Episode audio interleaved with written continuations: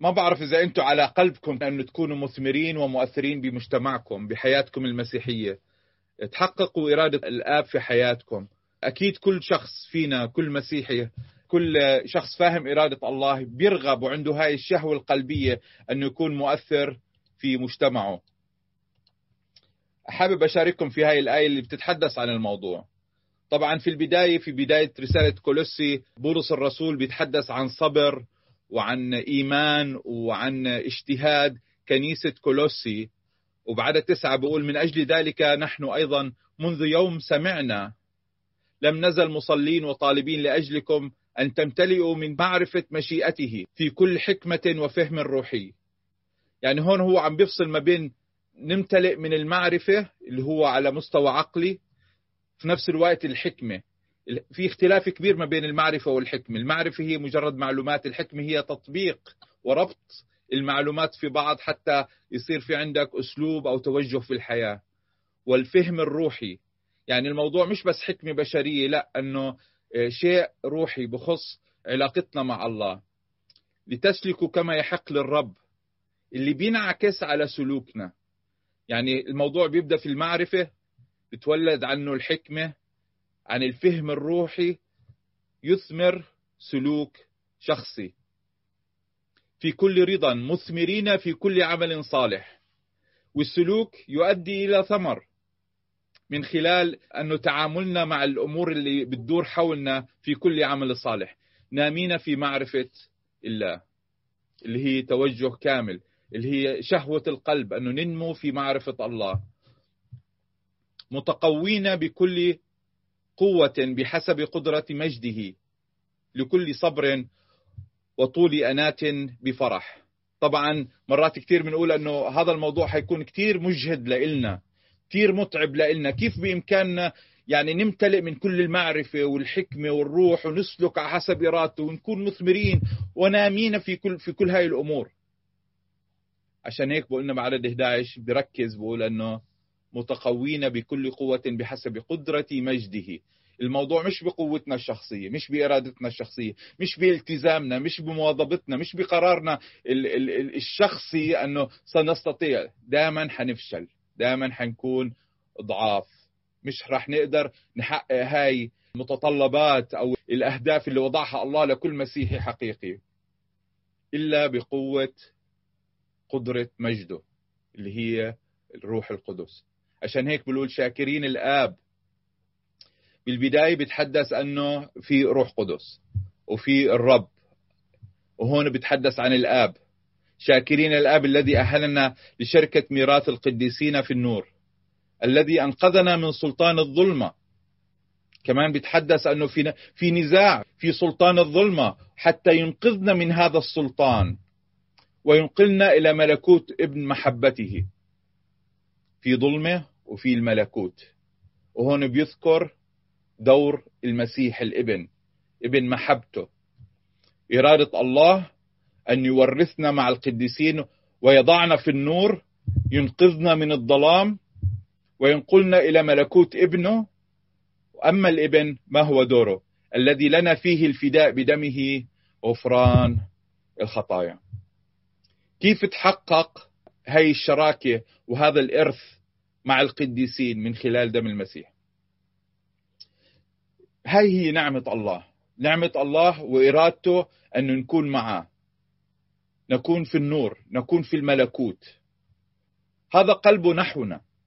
بس عشان تتم هاي هاي الأمور كان محتاج يتدخل وينقذنا من الظلمة من سلطان الظلمة.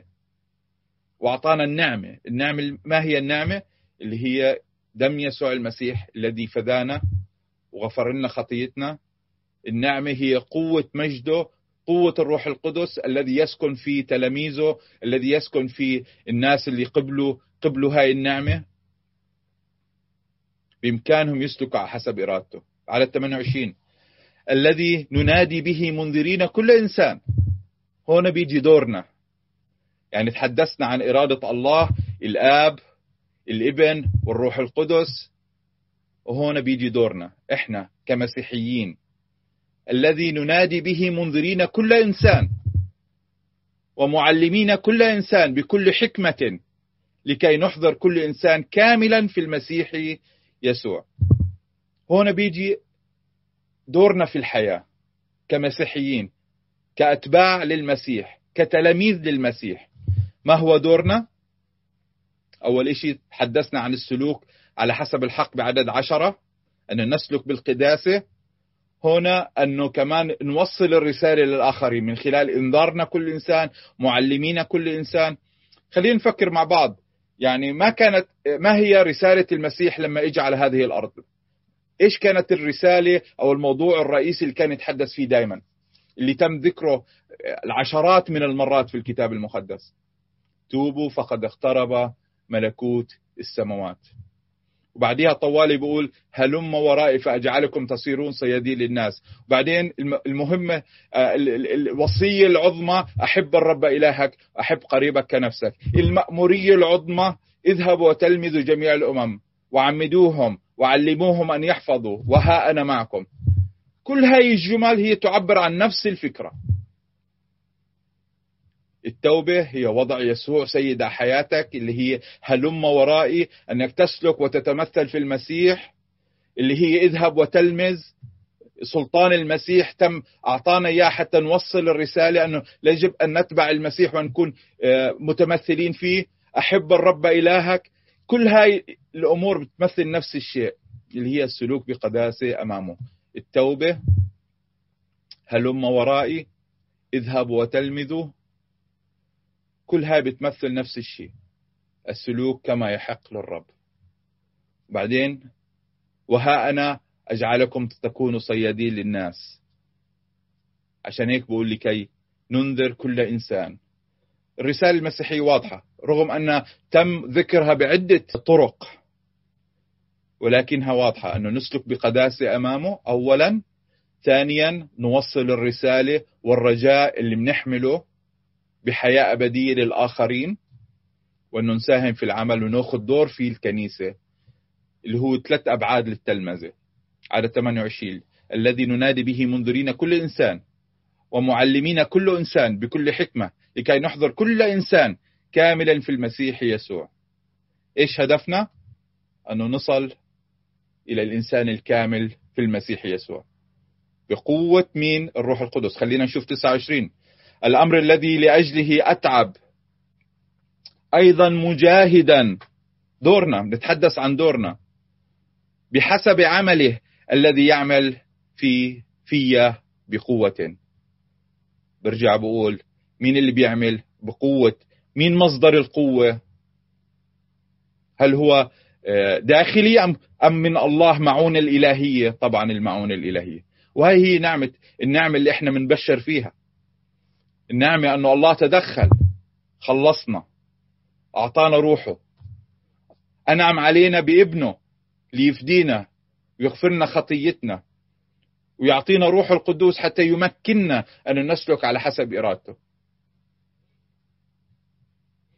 طبعا الدراسة هي بالاستعانة بكتاب Discipleship Five Steps That Help Your Church to Make Disciples Who Makes Disciples.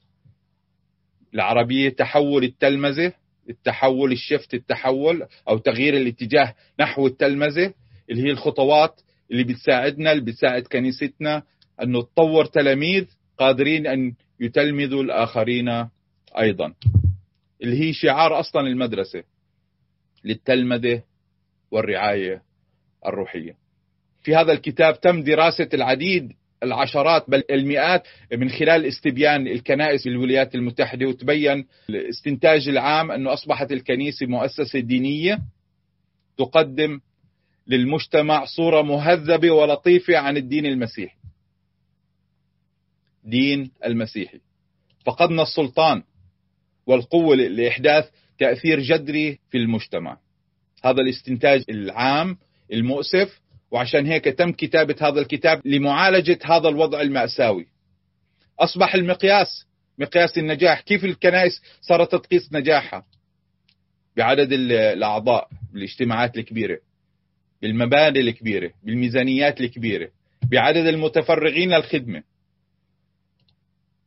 بتقول أنه الله ما مش محتاج حتى يحقق إرادة حتى إحنا كتلاميذ نحقق إرادة الله في حياتنا. مش محتاجين للمباني الكبيرة الميزانيات الكبيرة أو برامج أو المتفرغين. الله استخدم أناس بسيطين. عشان هيك في هذا الكتاب في هاي الدورة حنتحدث عن ما هو فعلا تعريف النجاح بمقياس الكتاب المقدس. هل هو العدد أم العمق الروحي؟ ما هي إرادة الله لملكوته؟ ما هو النموذج الذي أسسه يسوع بحياته على الأرض؟ ما هو مثال الكنيسة الأولى؟ يعني من نحاول من خلال هاي الدورة أنه نبحث بكيف عاش المسيح. مش بس إيش علم المسيح لا إيش النموذج اللي أعطانا إياه للسلوك؟ كيف كان أسلوب حياته أسلوب خدمته أولوياته؟ ما منا نفصل ما بين تعليم المسيح وأسلوب المسيح ونموذج المسيح. مرات كثير منا نفصل ما بين التعليم والنموذج وفي نفس الوقت بدنا نتوقع نفس فاعلية المسيح وتأثير المسيح وتأثير الكنيسة الأولى في مجتمعنا. ما بتقدر. ما بتقدر بس تتمسك في التعليم.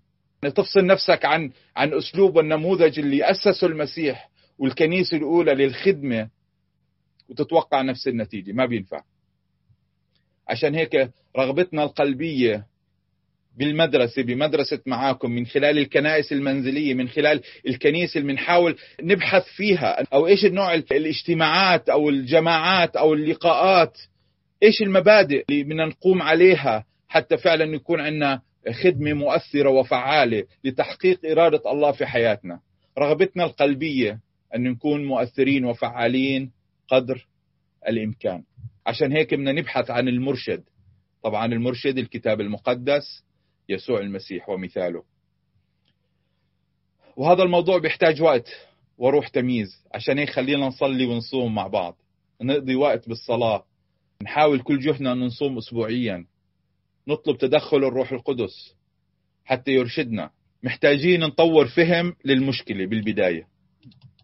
الكتاب بيقول أنه عشان نقدر نجد نموذج صحيح للكنيسة وكيف بإمكاننا نكون مؤثرين في مجتمعنا أول شيء لازم نفهم المشكلة.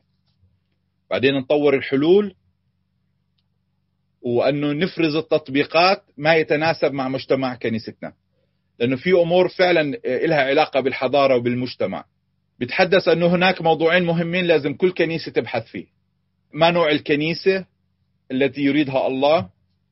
من خلال التوجه والهدف ما هو المنتوج النهائي إيش اللي عم نحاول ننجزه في حياتنا الشخصية؟ وفي نفس الوقت كيف بإمكاننا نوصل إلى هذا إلى هذا المنتوج النهائي؟ إيش نوع الحياة؟ إيش نوع النظام؟ أو إيش نوع الاجتماعات؟ أو إيش نوع الترتيب؟ إيش نوع النشاطات اللي لازم نقوم فيها؟ إن كان طريقه أو أسلوب أو آلية أو تنظيم حتى نوصل لهذا المنتوج النهائي. طبعا إحنا معاكم في هذه الرحلة نحو كنيسة نامية ومؤثرة. عشان هيك الهدف هو التلمذه والرعاية الروحية. زي ما قلنا إنه التركيز من خلال الدراسة اللي صارت في الولايات المتحدة إنه في موضوعين أساسيين اللي هو التركيز ونموذج التقديم أو نوع النظام. تركيز ونوع النظام. عشان هيك لقوا إنه في أربع أنواع من النماذج في الكنائس. بناء على التركيز والنموذج أو المنهجية المتبعة. أربع أنواع. النموذج الأول النوع الأول من الكنائس الكنائس اللي بتعتمد واللي بتركز على التعليم. تركيز على الرعاية والتعليم والمنهجية اللي بيتبعوها والأسلوب اللي بيتبعوه حتى يوصلوا هاي المعلومات اللي هي من خلال الصفوف classes Sunday school classes التركيز لقاءات لدراسة الكتاب المقدس. هذا هو تركيزنا إنه يوم الأحد هو لتدريس الكتاب المقدس. طبعا ما في كنيسة هي 100% نموذج معين. في مرات بيكون هو تميل إلى 70% إلى نموذج ألف أو باء أو غيره. خلينا نتأمل بالنموذج الأول. التركيز لقاءات لتدريس الكتاب المقدس. يعني هاي أهم شيء بالكنيسة. آه، ممكن في حدا من أعضاء هاي الكنيسة يقول نحن نؤمن بأن الكتاب المقدس هو كلمة الله وهدفنا أن ندخله برؤوس أعضاء الكنيسة. يعني هاي الجملة ممكن تعبر عن طريقة التفكير. مسؤولية التقديم والتنفيذ هو القس أو المتفرغ للخدمة أو الكاهن أو whatever يعني. هو موظف يقوم بإعداد الدروس الكتابية العميقة ويعتني بالاحتياجات. دائما الواجبات والتركيز على المتفرغ لازم يزور كمان المستشفيات ويقود الاجتماعات الصلاة ويتدخل بالأزمات العائلية ويقدم الإرشاد والتوجيه. قوة الكنيسة هاي أن التركيز على أعضاء الكنيسة داخلي. ضعفها عدم التركيز على جلب الآخرين للكنيسة. بتحس الكنيسة أنها مركزة على درس الكتاب دراسة عميقة القسيس بيتعب خلال الأسبوع بيعد وعظة قوية بس بتحسها أنه ما في روح أو ما في ضيوف ما في نمو. الأعضاء يتوقعوا الحصول على تعليم عميق.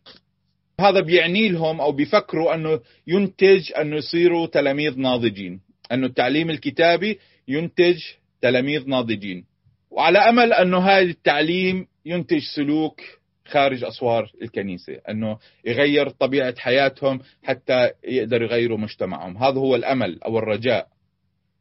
التأثير على المتفرغ للخدمة الشعور بالإرهاق من كثرة النشاطات وإدارة البرامج وكتابة الوعظات إلى آخره. تأثير على الأعضاء الاعتمادية على المعلم للحصول على الغذاء الروحي. مرات كثير بتقول آه بروح أنا بتغذى بالكنيسة لأنه دائما بحسوا إنه في دسم روحي. بصير في مرات الاعتمادية.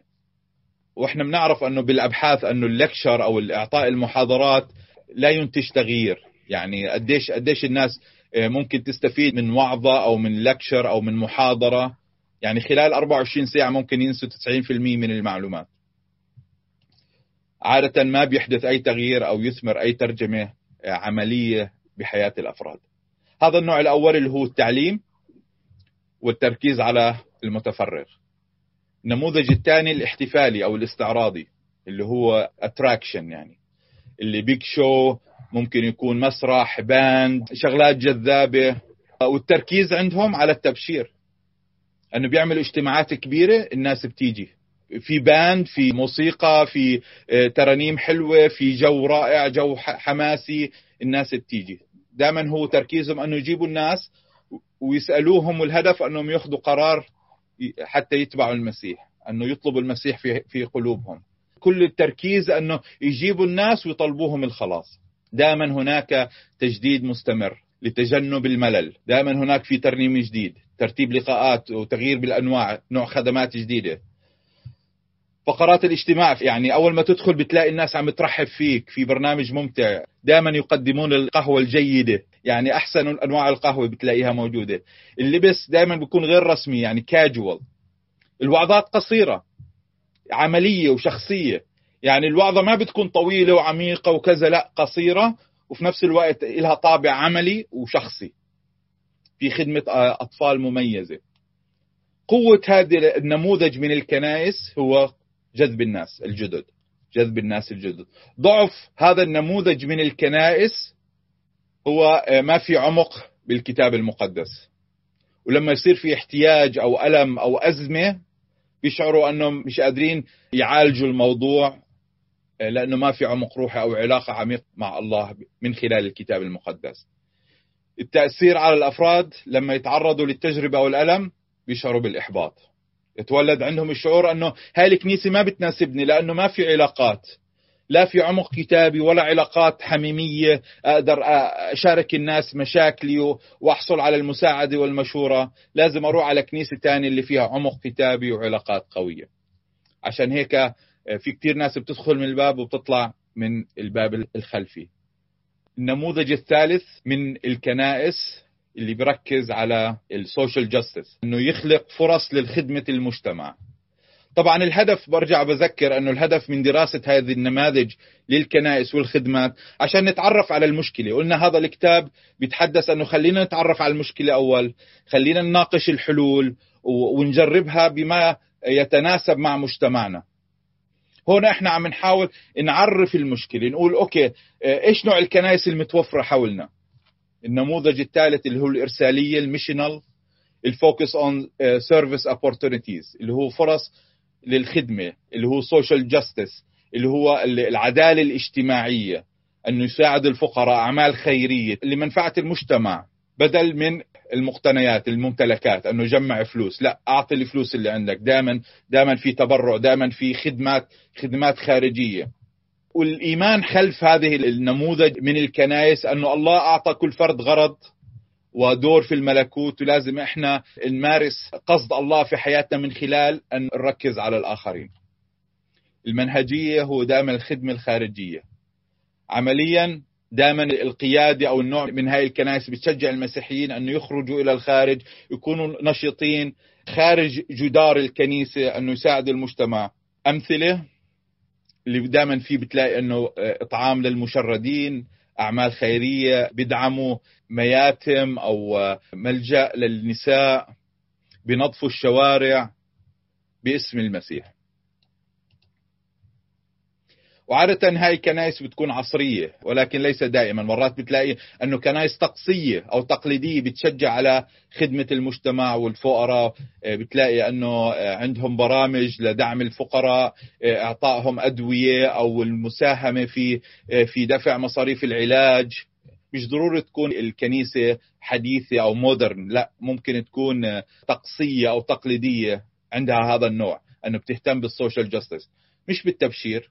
مش بتوصيل الرسالة أنه بإحداث تغيير في المجتمع من خلال الأعمال الخيرية. القوة أنه دائما الناس اللي عندهم رغبة واشتياق للعطاء والتطوع والعطاء المادي دائما بتلاقيهم إيدهم مفتوحة للآخرين. الضعف عدم التوازن مرات كثيرة أنه بيرن أوت الإرهاق ولما تيجي الألم ولما تيجي المشاكل ما في عمق روحي. ما في حدا في حياته ما في هاي العلاقات الحميمية القوية اللي بيشعروا في الإحباط وممكن أنه يوقفوا عدم وجود توازن في حياتهم. النموذج الرابع من هذه الكنائس أو الخدمات اللي هي العضوية العضوية يعني organic أو المنزلية أو البيتية ال house churches تركيز على العلاقات الفردية الغير الرسمية. ما هو التركيز؟ التركيز هذه الكنيسة على أنه يعرفوا الآيات الكتاب المقدس وجود محبة أخوية وشركة ما بين الأعضاء. المنهج طبعا المجموعات المنزلية اللي هي ممكن تسمى الكنائس المنزلية أو البيتية. المنهج هو عفوي غير رسمي ما في ترتيب ما في نظام ما في هيكلية. طريقة اللقاءات عادة هي تجمعات المؤمنين بشكل غير رسمي لدراسة الكتاب المقدس والعبادة والشركة وتقديم الخدمات. قلة الهيكلية الرسمية إنه ما في board ما في هرمية ما في قس بتلاقيها more organic more عضوية. والتجمعات الكبيرة قليلة جدا مرة بالشهر أو مرتين بالشهر. خدمة المجتمع هي مش على الكنيسة ككل ولكن هي على المجموعات المنزلية. يعني كل مجموعة بتختار إيش تساوي بمشروع. مثلا الأفراد بتحدثوا آه إنه في احتياج الأخت الفلانية الأخ الفلاني خلينا نساعد هون خلينا نساعد هناك إنه بشكل فردي وليس ممنهج أو عام لكل الكنيسة. تركيز القيام بالحياة معا إنه نعيش نسلك بهاي الحياة معا. إنه نحب الله ونكون مكرسين له القوة العلاقات الحميمة والانفتاح بين الأعضاء. نعرف كل شيء عن كل شيء. الضعف كمان العلاقات. هاي القوة والإضافة. بس مرات كثير أنه في هاي المجموعات المنزلية أنه التركيز على الداخل فقط. أنه حتى بيستثقلوا أنه ينقسموا لأنه متعودوا على بعض. مرات كثير ما بدعوا ناس خارجيين لأنه ما بنعرف لأنه صار في ديناميكية معينة بالمجموعة ما بدنا ندخل حدا غريب. وهيك مرات كثير شعرنا حتى لما كنا في سنسناتي أوهايو أنه المجموعة يعني مش تركيزها أنه للتبشير هي تركيز أنه نعتني باحتياجات بعضنا البعض نعيش الحياة نكون منفتحين مع بعض. مرات كثير الضعف يكون في شلالية أنه يعني خلص إحنا صار عندنا هدول المجموعة هم هيك. إذا انسجمت بتضلك وبتثبت وإذا ما انسجمت مع بعض الأفراد بهاي المجموعة بتتفكك أو هذا الفرد بيخرج من المجموعة ببطل يجي. هاي النماذج الأربعة الموجودة بكثرة حولنا وخصوصا في الولايات المتحدة. أنه طب إيش النموذج الناجح؟ كيف بإمكاننا ننمو وننضج روحيا؟ إيش النموذج اللي وضعه يسوع؟ هذا هو تركيزنا. بس حلو أنه نتعرف أوكي الموجود إيش القوة إيش الضعف كيف بإمكاننا نستفيد من نقاط القوة كيف بإمكاننا نتجنب الضعف طب إيش النموذج الكتابي للكنيسة؟ إيش المسيح علم؟ إيش الكنيسة الأولى؟ إيش كان أسلوب حياتها؟ كيف بإمكاننا فعلا نحقق إرادة الله لحياتنا كأفراد كتلاميذ وكجماعة ونكون مؤثرين في مجتمعنا نكون مصدر خلاص للآخرين. هذا هو دافع وهدف الدراسة اليوم. لازم نبدأ بمسألة التركيز على أن نكون تلاميذ. مصطلح الدارج أنه إحنا مسيحيين في الكنيسة. يعني كلمة مسيحيين لم تذكر إلا ثلاث مرات فقط بالكتاب المقدس. بس دائما كان يذكر كلمة تلميذ. حتى بأعمال 11 هاي أول مرة اللي تم فيها ذكر كلمة مسيحي. كلمة تلميذ فوق 270 مرة. أعمال 11 26 فحدث أنهما اجتمعا في الكنيسة سنة كاملة. وعلما جمعا غفيرا. ودعي تلاميذ مسيحيين في أنطاكيا أولا. طيب ما دام الله بدنا إيانا نكون تلاميذ وبدنا إيانا نعيش حياة بعلاقات حميمية وعميقة مع بعض طب إيش الحل؟ كيف بإمكاننا فعلا نوجد هذا النموذج؟ طبعا هو الرجوع إلى مثال المسيح والكنيسة الأولى. لازم يكون تركيزنا هو التمثل بالمسيح لكي نعيش حياة ممتلئة. والنموذج هو علاقات روحية عميقة. متمثلين بالمسيح إنه كيف كان عنده 12 واحد غير النساء وغير المجموعة الأخوة الثانيين اللي كانوا موجودين الإنجيل بيعلم عن 72 بأعمال واحد إنه كان في 120 واحد. إنه كيف كانت هاي العلاقات الحميمية الموجودة مع بعض. خلينا نشوف روميا 8 اللي هو لازم يكون هدفنا في الحياة. 8 29 لأن الذين سبق فعرفهم سبق فعينهم ليكونوا مشابهين صورة ابنه ليكون هو بكر بين إخوة كثيرين مشابهين صورة ابنه. هاي لازم تكون هدفنا في الحياة أنه كيف بإمكاننا نكون مشابهين صورة ابنه. بروميا 8 كمان بيكمل ولكن الروح أيضا يعين ضعفاتنا. كيف بإمكاننا نشبه في المسيح بدنا نأخذ القرار ونبذل الاجتهاد زي ما شفنا بالآيات اللي قرأناها قبل بس بقوة الروح القدس. على 26 وكذلك الروح أيضا يعين ضعفاتنا لأننا لسنا نعلم ما نصلي لأجله كما ينبغي. ولكن الروح نفسه يشفع فينا بأنات لا ينطق بها ولكن الذي يفحص القلوب يعلم ما هو اهتمام الروح لأنه بحسب مشيئة الله يشفع في القديسين. مرة ثانية الروح القدس يعين ضعفاتنا. الروح يشفع فينا. والذي يفحص القلوب الله الذي يفحص القلوب. يعلم اهتمام الروح. حسب مشيئة الله يشفع في القديسين. الموضوع يا جماعة أنه إحنا نختار منا نمشي على حسب إرادة الله. منا نكون متشبهين بصورة ابنه. وبإمكاننا نحقق هالشيء مش بقوتنا الشخصية لأنه إحنا ضعاف. بقوة وروح الله الساكن فينا. أنا قدمت بس مقدمة للدورة. في الأسابيع القادمة رح نناقش أكثر عمليا إيش يعني كيف بإمكاننا نسلك على حسب إرادة الله.